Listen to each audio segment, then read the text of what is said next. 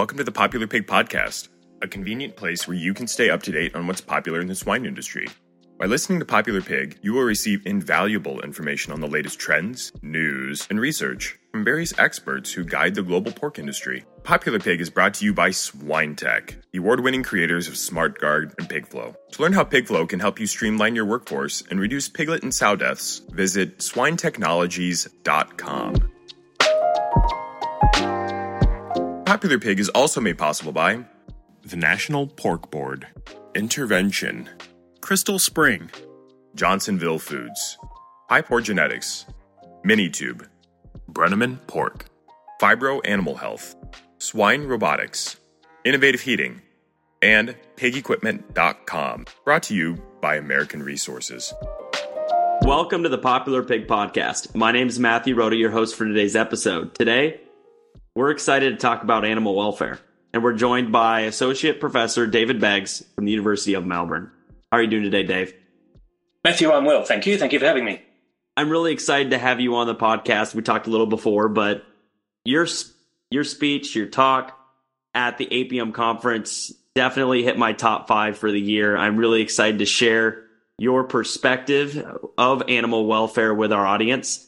To start things off, could you please give a brief introduction of your background and how you got involved in animal agriculture, and more certainly, how did you get involved in studying animal welfare?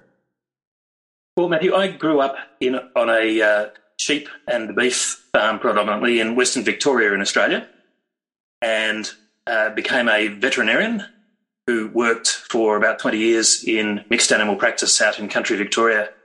And then uh, 10 or 12 years ago, I had a midlife crisis and had a bit of a changing career where I took up an academic position at the University of Melbourne, uh, where I now teach cattle medicine and in that process, I ended up doing a PhD in the animal welfare of cattle as a scale of production increases. And it wasn't necessarily an area that I had been uh, interested in forever, but the more I got into it, the more I thought, gee, this animal welfare stuff's interesting. Yeah, and you did a TED talk on it too once, didn't you? Yes, that was uh, a little while ago. I did a TED talk on um, the topic Do cows think grass tastes good?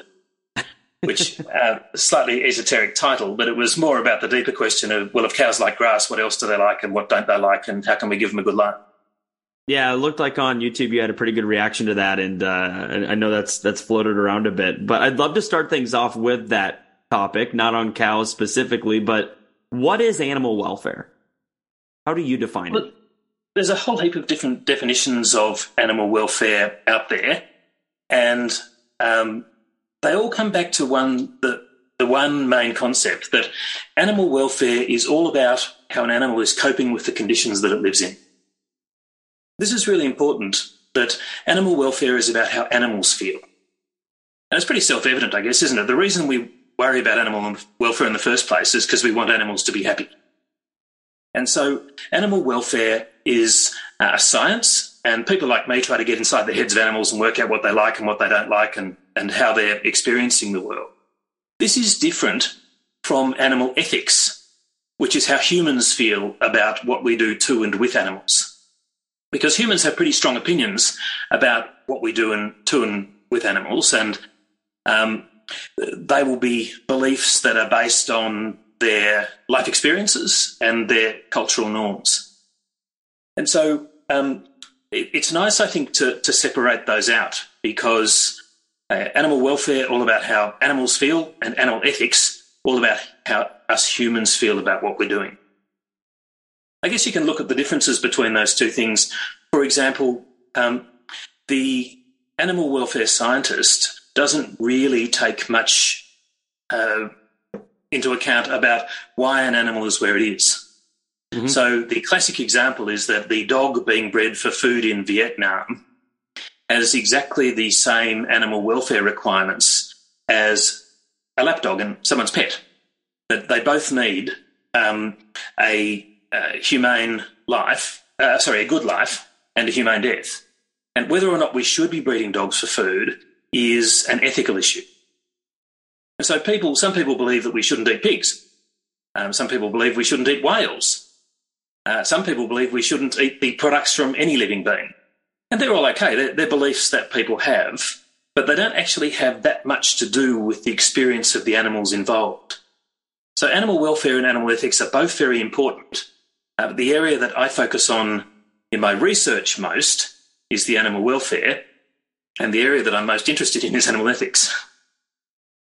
Now, animal ethics in itself is very interesting. I had the opportunity of taking a master's class focused on just ethics in general, and I loved that because there are just so many different perspectives out there. And when you start to understand and diagnose all of them, you really can better understand where people are coming from. But it feels like a lot of times when we're talking about welfare, we're really trying to convince the other person that they should change their perspective or on their animal ethics, as opposed to communicating the welfare side. It seems like those conversations always jump into the ethics and not necessarily the welfare.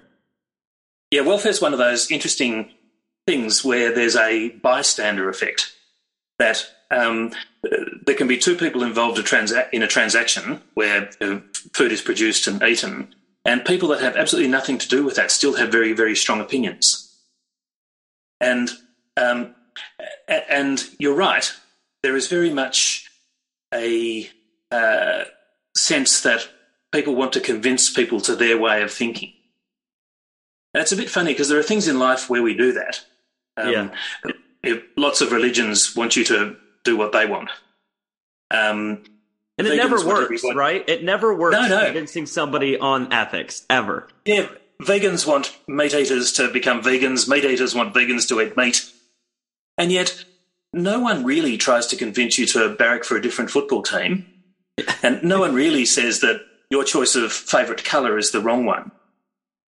Um, I think life would be much better if we are a bit more tolerant towards other people and we didn't try so much to convert everybody to our own way of thinking, particularly where things uh, are just beliefs. You know, albeit that they're very strongly held, uh, they are just you know, our beliefs. And the extent to which our beliefs should prevent other people from following their beliefs is one of the age old tensions of the world.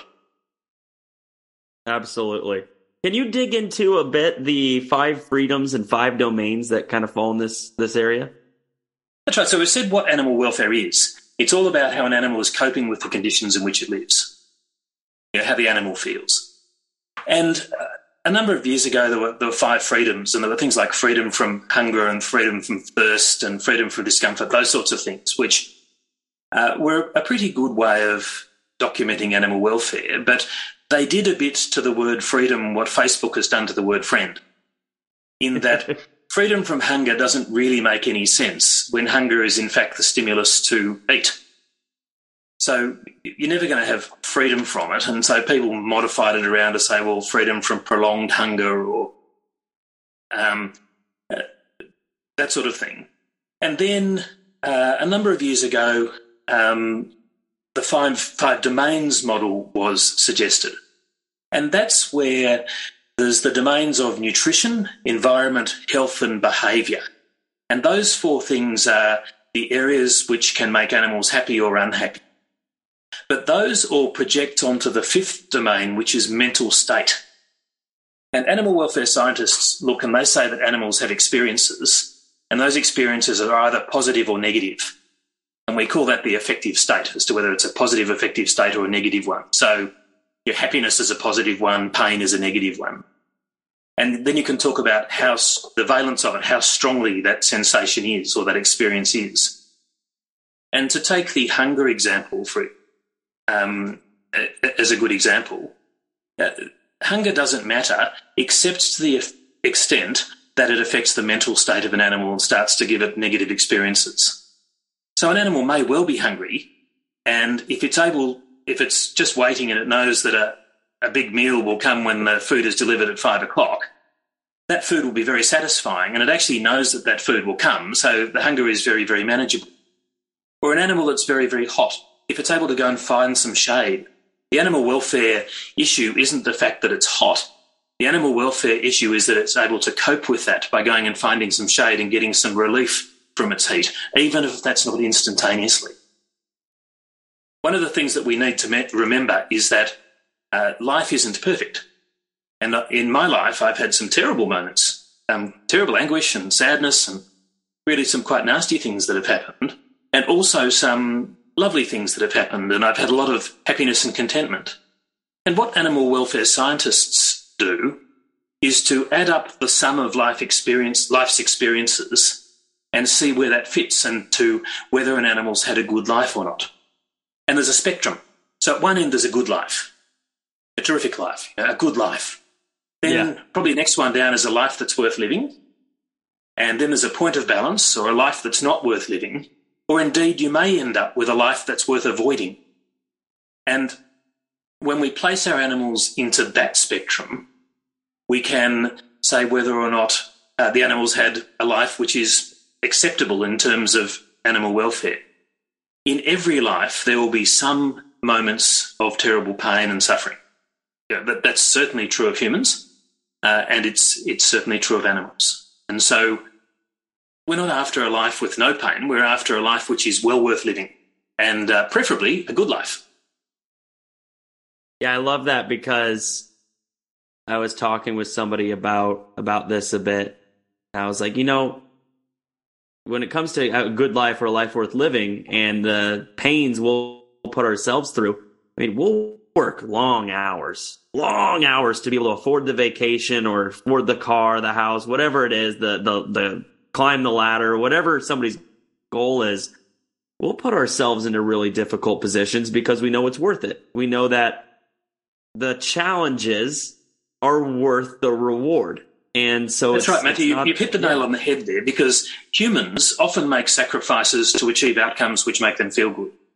Yeah, and yeah, people in sports or business or anywhere like that, they they work long hours. They they put themselves through all sorts of things to achieve outcomes which are amazing. And in the human field of endeavour, we often associate the magnitude of the sacrifice with the reward. That the bigger sacrifice you make, the, the more respect you get. Now, that's the opposite of what we want in the animal welfare space. We want to minimise the sacrifices that animals have to make in order to do the things that they wish to enjoy and make sure, if you like, that those sacrifices are worth it. And if you end up in a situation where the sacrifices are worth it for the rest of life's experiences, then to some extent, that fits the definition of a good life. Because there's a fairly simple recipe for having a good life. Um, in one sense, you could say there are there are four things you need to do. You need to unvo- avoid unnecessary suffering because some suffering is necessary. Yep. You need to maximize pleasure and contentment. You need to provide good behaviour, nutrition, environment, and health. That's those four domains. And you need to provide a humane death. And if you do those things, um, that's a good life. And we can make that slightly more scientific, if you like. Um, the animal welfare scientist would say we need to minimise negative affective states, maximise positive affective states, uh, provide good behaviour, nutrition, environment, and health, and a humane death. And uh, there you are. Uh, recipe for a good life. You first heard it here. Yeah. and the humane death's a very fascinating one in itself because, I mean, there's no wild animal that's going to be able to to go through that end of life scenario as peacefully, I'd say almost as what it happens in animal agriculture. Like either you're dying of disease, you're getting attacked by an animal, or you you you yeah, die. Right. All, it just yeah, it's it's nature's a horrible place. Yeah. Um, it, it's unclear to me that many animals in nature have a good life. There's most of them struggle uh, through their life, living day to day by feed, and um, most of them die a death which is from disease, injury, starvation, predation, or some sort of horrible combination of all of those. And um, no meals if they were, predictable, right? No meals right. guaranteed. No, if they were in our care, uh, we would not call it humane. And so, if we look at these sacrifices that animals that are in our custody um, do make, the main one that they sacrifice is agency, which is the ability to uh, have choice over your own life and what you do. Now, to some extent, um, our farm animals still do get a bit of agency in that they're able to wander around, have social interactions with the animals that they choose to, sit and stand when they want to, um, for the most part, eat or drink when they want to. Um, there's lots of agency stuff that we can give them. And there's some that we can't. They don't get true agency, like the ability to wander wherever they want or choose who they're going to have children with. Uh, but gee, the, uh, we've bred them to want the things that we give them. Mm-hmm. And so most of them, I think, have a pretty good life, or uh, certainly it's possible to give farm animals a very good life and a humane death. When you say, and, yeah, just real quick, I mean, you say we we bred them to enjoy the things that, that we provide. I mean, that's the nature component, but we also nurture them in a way where they can enjoy the things that are provided, right? Is nature and nurture both something that we can do to provide a good life? Oh, absolutely. The nurture is very, very important. Yeah. Um, you know, the, the extra stimulation that we give. I, I love it when I see farmers enjoying the interactions with their animals. They're wandering through and patting the pigs as they walk through, and the pigs are racing around and licking at them and you know, the, they actually look happy sometimes, or quite a lot.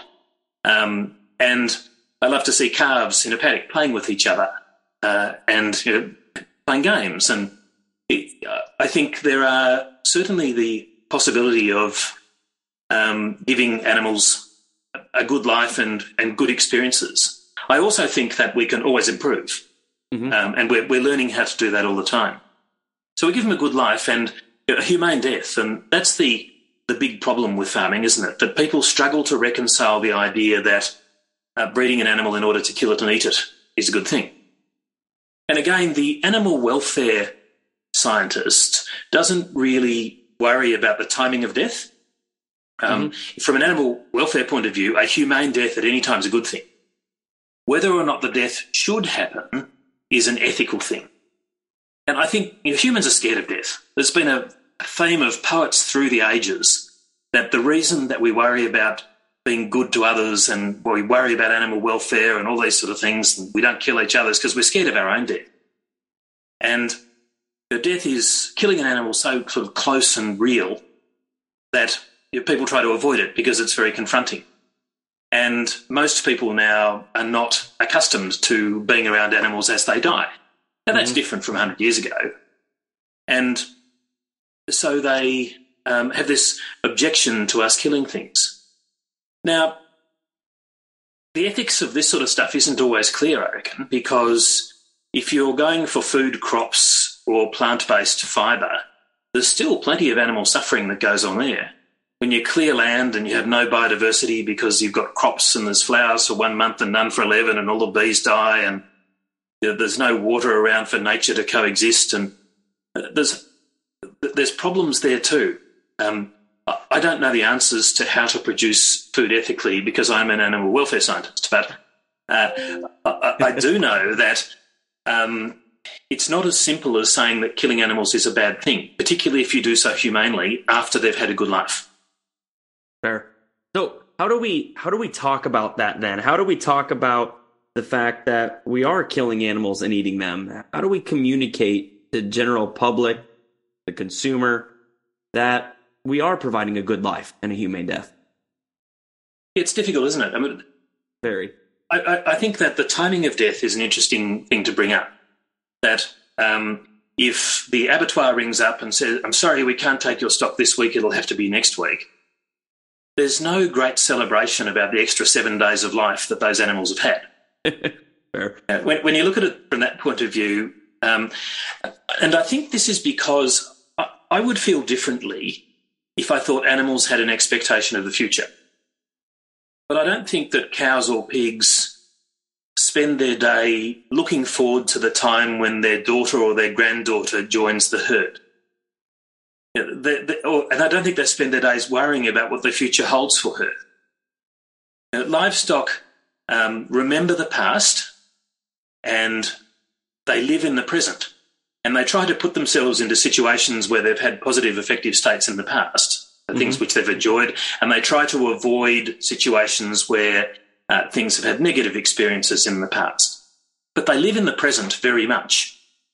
And when they're doing that, if their life should suddenly end, the experience for them is no different than uh, any human having an anaesthetic or any dog and cat that I've spayed over the years that I've always thought that the experience of a dog that you anaesthetize in order to desex it is no different from the experience of a dog that you euthanize.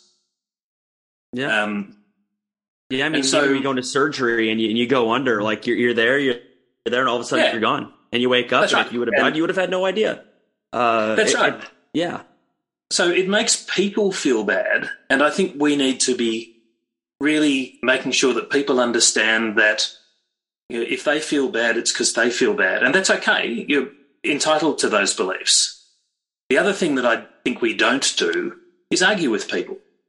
Um, mm-hmm. there is no point in arguing with someone that has a strongly held belief, no matter what that belief is, because uh, when you argue with someone that holds a, a religious belief or a, belief like that, what tends to happen is it just strengthens their belief that way. And so part of what we need to do is live and let live. If you don't want to eat my product, you don't want to do that, that's okay. Um, uh, yeah, go for it. Um, yeah. Freedom of choice. I, I, think we spend a bit much time trying to ha- take on fights that it's, it's unnecessary to have. Life would be much better if we tried to keep our animals happy and um, be tolerant of other people and expect the same in return that they be tolerant uh, of people with beliefs that are different from them.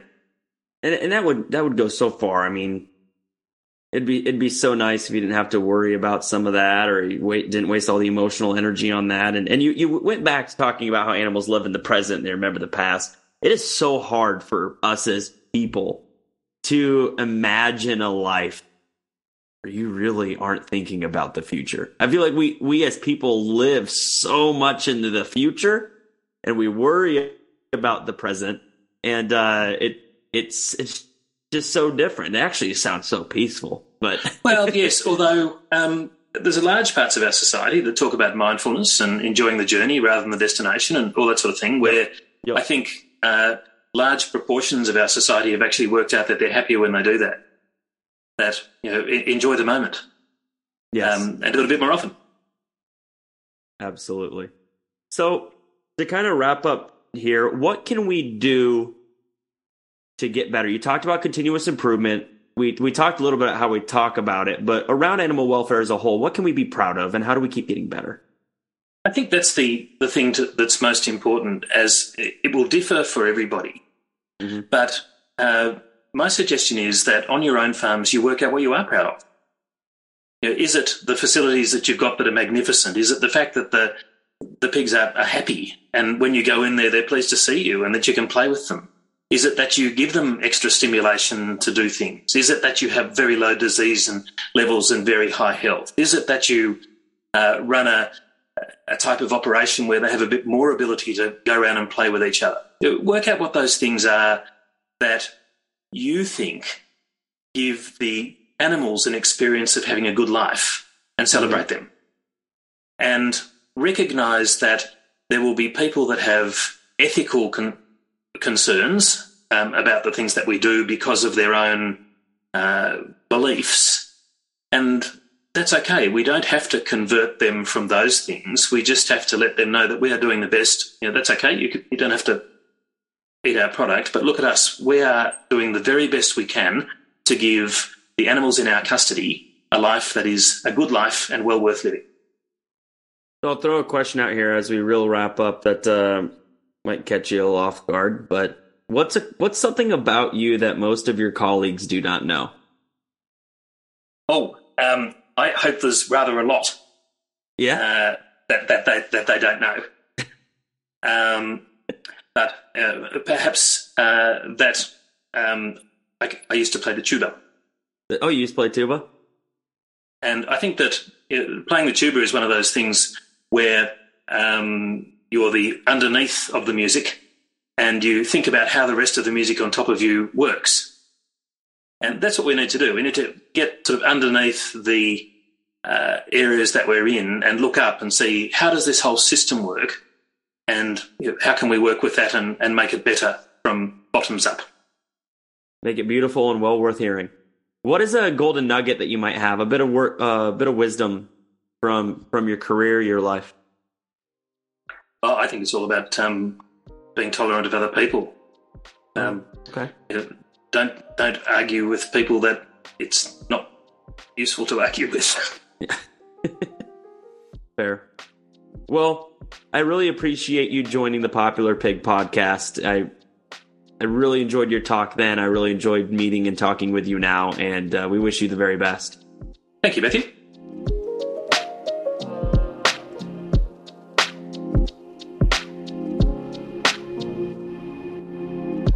Thank you for joining us on this episode of Popular Pig.